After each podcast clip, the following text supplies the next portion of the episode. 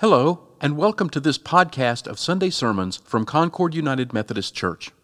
We hope that you'll find this message to be meaningful, insightful, and a refreshing part of your daily walk with God. Please feel free to share this podcast with family, friends, or anyone else who might benefit from it. This podcast is part of the digital ministries of Concord United, and we are grateful that you have chosen to experience worship and God's Word with us. For more information about Concord United and its ministries, please visit our website at concordunited.org. Today we're going to talk about something else that, that really you could swap those out. Last week we talked about some of the ways that we worry about time. We worry about wasting time. Um, we worry about will we have enough time. And today you could just about substitute that for our topic as we talk about why worry about money. So I want to tell you a story, and probably a few of you have heard this story before. It's a true story. It sounds like one of these stories you'd read out of some book, you know, that some preacher wrote about, it, about his or her church. Uh, but this is a true story about this church. Uh, and, and on this particular day, on this particular topic, it, it bears a, a retelling. But it was six years ago that we got this cryptic email from one of our church members asking, Do you, do you take stock and, you know, uh, we answered, well, sure, you know, we don't play the stock market. We would, we would take that money and we would just, if somebody, and people do give us, uh, they make tithes and offerings in stock and, and we just sell them and, and take the money and put it into the budget.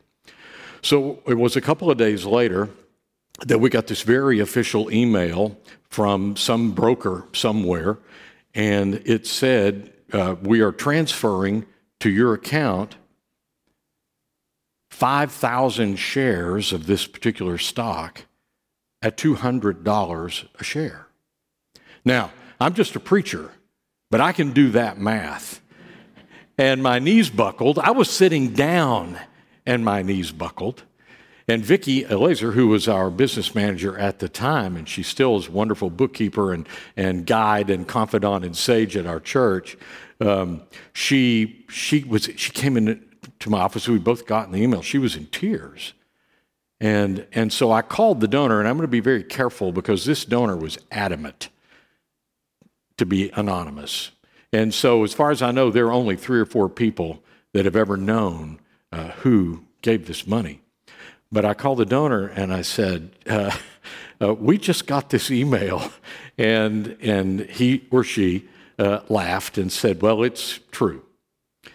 Uh, this person uh, was a financial person, obviously, was a business person, had had some, uh, some, some success in a venture, actually, a lot of success in a venture, and had determined that uh, what they wanted to do was give the church a million dollars. So after I shouted hallelujah over the phone and almost ruptured their eardrum, I said, Well, I need to buy you some coffee, at least. Maybe I need to buy you an entire Starbucks franchise. I don't know. But, but we did meet for coffee shortly after that. And, and I, I, I said, What do you have in mind for this money? I mean, that's, that's a lot of money. And the person said, Well, you know, here, here's the only thing I'm thinking. I figure there's no one on your staff that's overpaid. So I would love to see everyone on the staff get a, just a 10% bonus of whatever they make, 10% of that as a one time bonus. And then whatever else, you know, whatever you think God would have you do with it, that's fine. That was it. So the, the one time bonus, after that was done, it, it left over $900,000. And we had to determine what are we going to do with that. So uh, the finance team, of course, we talked about it, and the finance team d- didn't know and still doesn't know who gave the money, but they know that someone had given us that money. And I think I wrote about it in, in the loop along the way.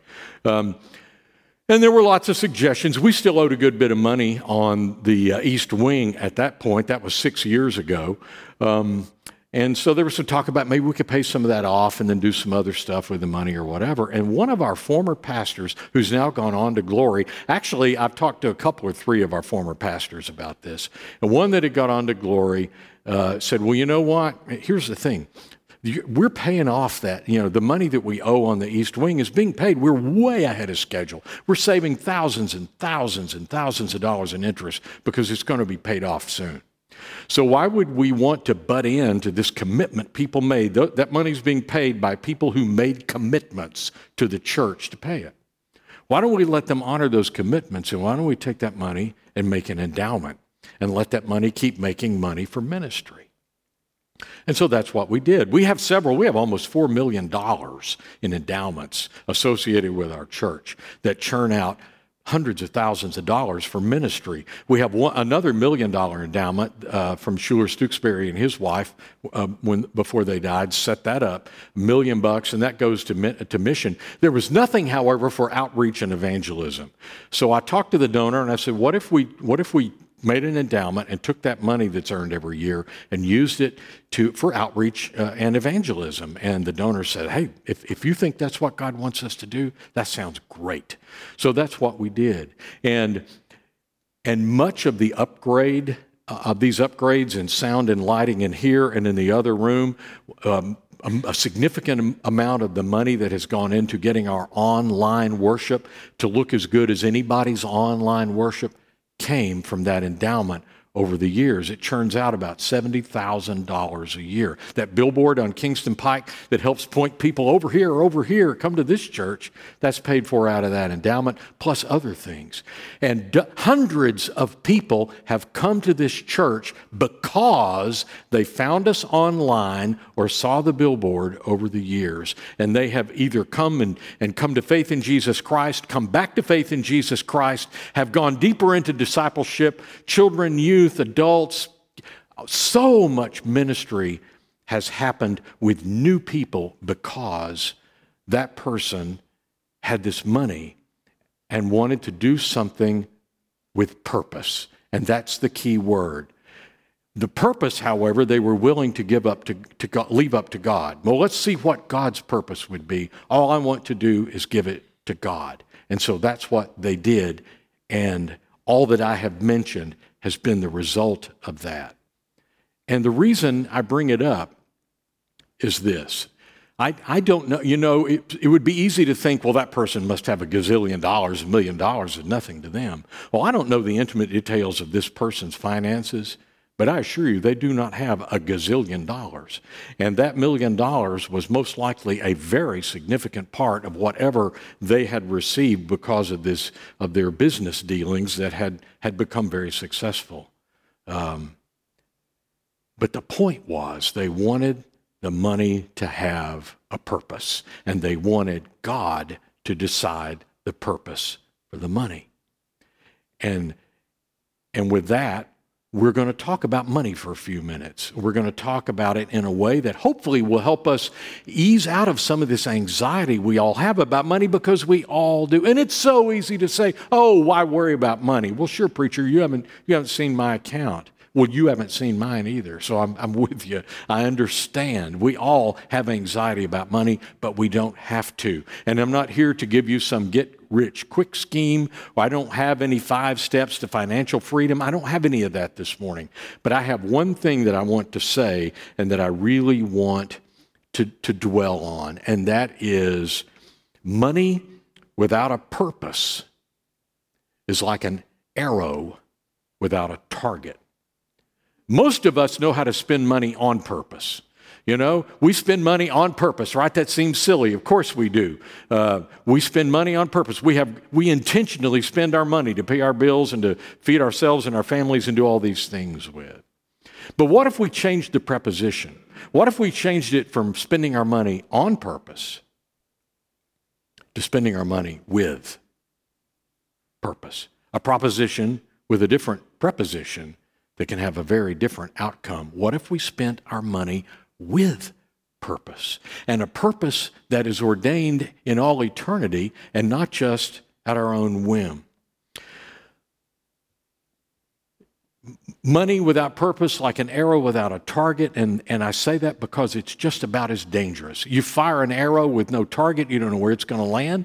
It's not going to accomplish anything and it could actually hurt somebody. And whenever we take our money and manage it save it earn it save it spend it whatever we do with it without any purpose That's when we can also hurt ourselves and hurt others because we, we fall into impulse spending or we spend money on things that we didn't really need. Maybe it wasn't impulsively, but we've developed a plan that isn't getting us anywhere. We need to have an overarching strategy with our money. And, and that's up for, that's for you and your financial advisors to figure out personally. I just want to suggest that God should be at the head of the stream as we try to figure out what our purpose for money would be. So let me read a passage and let's see what Jesus has to say. And I just make a couple of points about the difference it can make if we have purpose behind the way we use our money, how that can alleviate some anxiety, relieve some of our worries, and help us to feel really good about however much we have or don't have, knowing that something wonderful is coming from it. All right, this is Jesus. Uh, this is during the Sermon on the Mount. And he says this. I'm going to actually kind of skip around this a little bit. It's a long passage, but it's from Matthew 6. We're going to read 1 through 3, and then we're going to read 19 through 21, and then 24, because he takes a break and talks about the Lord's Prayer in there, and that's vitally important, and we'll study the Lord's Prayer somewhere down the road. But today I want to keep it focused on money. Jesus said, Be careful not to practice your righteousness. That's if I, if, if I had a Bible in front of me that I could highlight my iPad, uh, I, would, I would underline that word righteousness. Do not practice your righteousness in front of others to be seen by them. If you do, you will have no reward from your Father in heaven. So when you give money to the needy, do not announce it with trumpets as the hypocrites do in the synagogues and on the streets to be honored by others. Truly, I tell you, they've received their reward in full. But when you give to the needy, do not let your left hand know what your right hand is doing.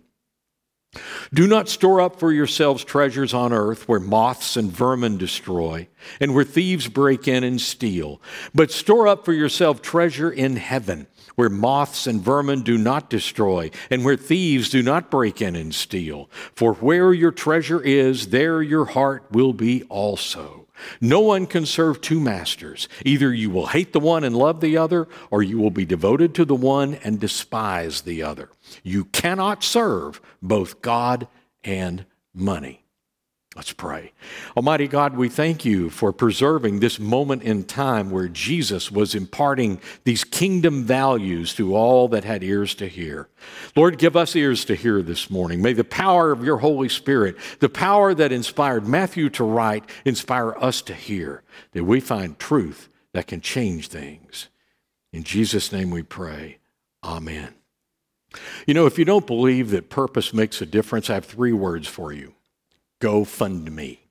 You know how much money is taken in from GoFundMe uh, campaigns? It's I, I, don't have the exact numbers, but know it's it's billions of dollars are raised through GoFundMe every year. Why? Why do people give? Because they feel like they're giving to a purpose. There's something. I'm not just shooting my money uh, out over the internet somewhere. You know, I'm not just following this pop up ad that says if I squirt this stuff in my ears, they won't ring anymore. And by the way, if I thought there was such a thing, I would already have a gallon of it at home, but there's not. Or, you know, all these other, you know, pop ups that come up and say, if you just do this, then this will happen. And most of them are scams. Many of them are scams. GoFundMe is fairly reliable. There's still some scams there. But people give to GoFundMe campaigns because they give people a purpose for their money. So let's talk about that. I want to pick out a couple of words to help us determine how we find purpose for our money. Back in verses 1 through 3, talks about practicing your righteousness in front of others, talks about don't do it like the hypocrites do. And it's important to remember uh, who these hypocrites were. Jesus was using a word that was in the, he was speaking Aramaic. It's translated into Greek for the New Testament. And that word in the Greek, hypocrite, it's not a good word or bad. We think of you, hypocrite. We always say it like that and kind of wag our finger. And, and people talk about people in church as being hypocrites, and it's a negative negative thing. But hypocrite is just a, it's a, it's a neutral word. It simply means an actor. That's all it is. The people who were in these dramas, in Greco Roman drama, they were actors, they were called hypocrites, and they wore these masks. And sometimes one actor would have two or three different parts in a particular play. And so they would put this mask in front of their face, and, you know, and they would, they would be one person, and they'd put on another mask, and they would be someone else. It simply means they have different identities.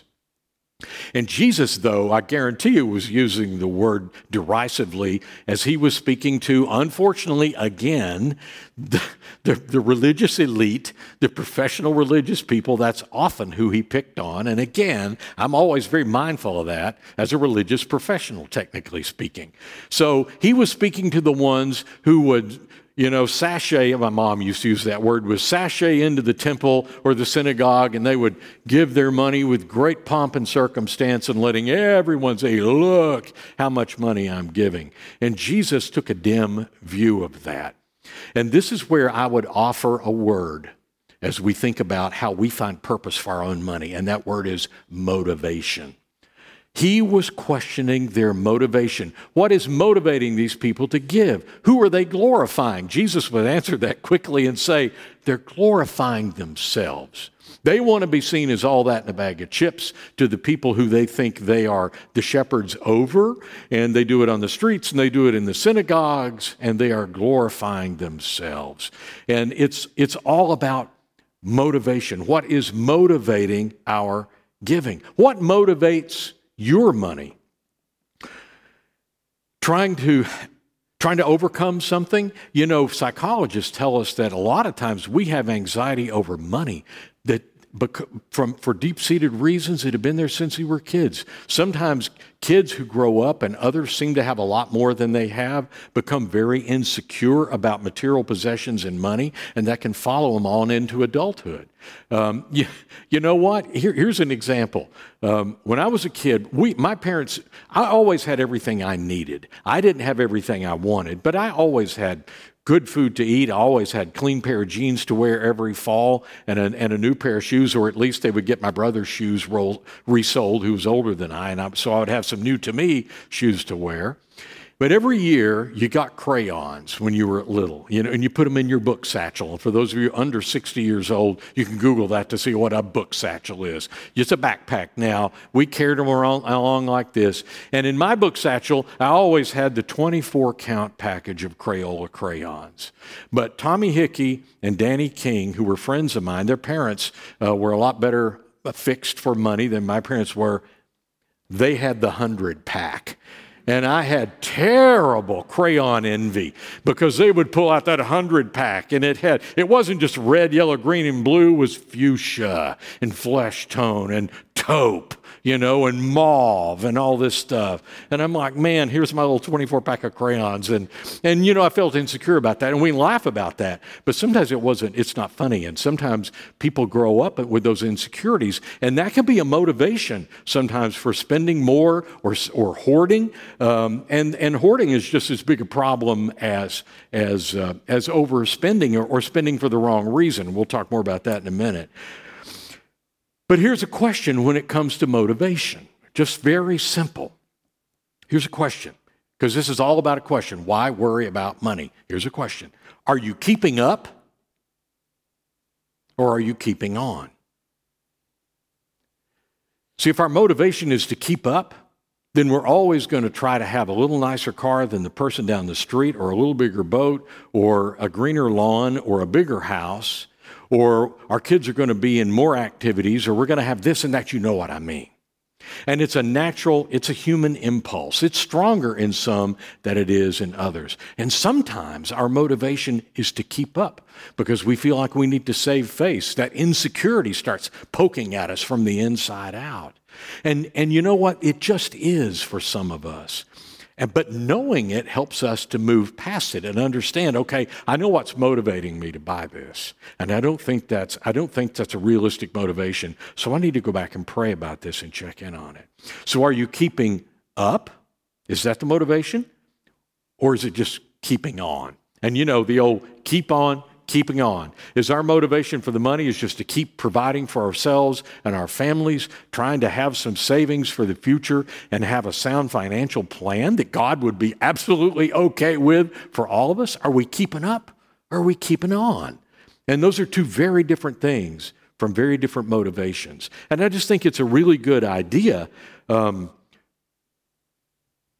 to see where those impulses are coming from. And that can help then lead us back toward a purpose that's centered in what God wants and not a purpose that's centered in centered on keeping up with a peer group. You know, because it's it again, it's just a human thing. God wants us, by the way, to have the things we need and some of the things we want but it has to be kept in balance. And I think he's very interested in our motivation, as Jesus points out in the passage. Then you have those other verses that talk about storing up for yourselves treasures on earth where moths and vermin can destroy. And back in Jesus' time, um, uh, he, I think he used moths because a lot of wealthy people invested in clothing. And, and, and so having fancy clothes, and, and that's still true today to a certain extent, but back then it was a really big deal. It was the way that you demonstrated wealth, and it's the way you invested. And sometimes they would have expensive cloth and clothes, they'd bury it in the ground, and sometimes it was there when they came back, and, and sometimes it wasn't. Vermin can also be in, interpreted or translated as, as corrosion or rust. And precious metals were also ways that people uh, uh, accumulated wealth in those days. Um, so you get the idea. He's saying if you store it up, bad things can happen. And that's what he's talking about. Not talking about saving for the future and our retirement plans. I hope not, because I'm saving as hard as I can. Uh, I'm going to need some of those savings here in less than a year. And I think God's A OK with that. But not storing up to the point that it's just going to be wasted. I think that's a, I think that's a problem. So here's another word that I would throw out there's motivation. What's our motivation behind the way we use our money? And let's throw out the word obligation. And, and hear it this way I'm not talking about our obligations. We all, some of us have mortgages, some of us owe money on cars, we all have obligations. However, sometimes those obligations can turn on us whenever we find out that we have more credit card debt than we could possibly pay off in the next 20 years, and the interest is going like this on it. And the motivation can lead to that kind of obligation which can then redirect the purpose of our money to simply keeping us out of the poorhouse and keeping us from defaulting on loans and keeping us out of trouble. But also, in a more, in a deeper sense, obligation can be who owns that money? Who are we really serving with it? Are we sometimes it can get to the point and and we've been at that point in our lives, never too badly, but during the time when I was in seminary, not a lot of money coming in. We had some transmissions go bad and hot water heaters go out and that sort of thing. We had to reach for the visa because we didn't have any way to pay for it. And sometimes you can feel like that you're just living to pay off the debt. And we fortunately were able to do that. Uh, but but that's what I mean by obligation. Who, who are we working for? What is this? What are we doing with it? Who are we serving? Jesus would say very clearly, you, can, you can't serve God and money. And, and it can get to the point that we feel so obligated to the money to just having more that we're just doing everything that we can to get more and more and more. And eventually we can only spend so much of it, so we start storing it up. And while Jesus is fine, I think, with us having retirement plans, I don't think he's fine with us just having all this money and not offering it to anybody else, not trying to do any good with it, not letting it filter through God's purpose with it. That's all I'm saying because this is really all about this is really all about discipleship. You know in the beginning i told you underscore the word righteous. Be careful not to practice your righteousness. He's including the way we spend our money and see our money in this whole idea of righteousness. And righteousness i've said this before it's not feeling like we're better than somebody else. Righteousness is is right living. And we might call it discipleship. This is all part of discipleship. And the bottom line is to find purpose for our money, we have to be willing to take our money and put it under that large subheading of discipleship. Not just an hour on Sunday or not just a little bit of money that we chuck in the plate. And look, I know I'm not even preaching to the choir on this because you all are very generous, and I appreciate that so much. But it can cause anxiety whenever we see, whenever we have no purpose for the money other than just getting more and more and more of it, it just gives us more to worry about. But there are principles in the universe. Gravity is one of them. We can ignore it and we can climb up on the balcony and jump off and say, I don't believe in gravity. And then we'll take you to the hospital and, and get your ankle rebuilt for you. You can't, it's immutable. Gravity is immutable. And these principles also, these spiritual principles are also immutable. And whenever we choose to handle our money and see our money apart from God's purpose, we're never going to find that peace. So here's a question circling back to that question about why worry about money. Here's a question Do we have money or does money have us? And that gets at that idea of who are we obligated to? Who are we serving? Do we have money or does money have us? And I'll close with this. Uh, back to the story of the donor. Whenever I had coffee with the donor that day, uh, the donor told me about a story from when that they were in college and they were studying finance the University of Tennessee's years ago, and they belonged to a, a big Baptist church in another part of town. And the donor's mother was, was devout. And the donor's mother had received an inheritance of $250,000. And so this check came in the mail. And so the whole family is there in the kitchen and they're like, whoa, $250,000. This is often awesome. And they're all just hooting and laughing and carrying on. And the donor's mom quietly went over and got her purse and pulled out her checkbook. You can Google that if you're under 60, 50 years old. Pulled out their checkbook and sat down and wrote a check to their church for $25,000.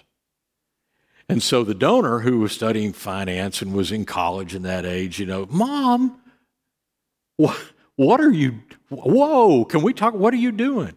And the donor said, My mother turned to me and put her finger down on the check like that and said, That's not my money. Point taken. That was part of the reason that the donor chose to give us a million dollars the donor never forgot that. There was no question the donor's who the donor's mom was serving. There was no question who her master was. She was serving her master, the Lord of the universe, who loves us through his son Jesus Christ. That's whose money that $25,000 was. And there was no questions about it. So I finally close with this. I've said this before, I'll say it again. And to, when, when we think about purpose, what is our motivation? What's our obligation? When we think about purpose, remember this. When God gives, God doesn't give to us, God gives through us. And in doing so, the money comes through us, and we're blessed to have it. And we can do wonderful things for ourselves and for our families to take care. And then it just keeps flowing. And that money just keeps flowing right through us and blesses other people. And if you don't remember anything else, please remember that. God doesn't give, God blesses, He gives us, He gives through us, not to us. If we'll keep that in mind, our money's going to have a purpose. It's, it's going to have a clear target, and it's going to be whatever God chooses. And you will find peace knowing that His gifts are going to the purpose He's chosen. Let us pray. Almighty God, um, this sort of steps on our toes a little bit because money's serious business. But we know you know that, and we know that's why you bring it up. We know that's why your son talked about it more than he talked about heaven and hell because it reveals where our treasure really is. Lord, you are our treasure. You are our portion. You are our prize. You, O oh God, are everything. And so help us to keep our eye on where our treasure really is. Help us, O oh God, to remember to turn to you whenever we're battling with motivation or obligation with our money so that we can accomplish your purpose with every penny. In Jesus' name we pray. Amen. Thank you for listening to this sermon from Concord United Methodist Church. This podcast is a ministry of Concord United, and we would love to hear from you. To contact us, please send an email to podcasts at concordunited.org with sermons in the subject line.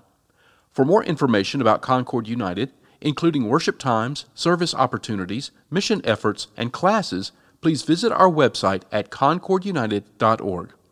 We also invite you to download and enjoy our daily devotional podcasts presented by the pastors and members of Concord United. Finally, we would appreciate it if you would leave a rating and a review of this podcast so that others can discover it and benefit from it.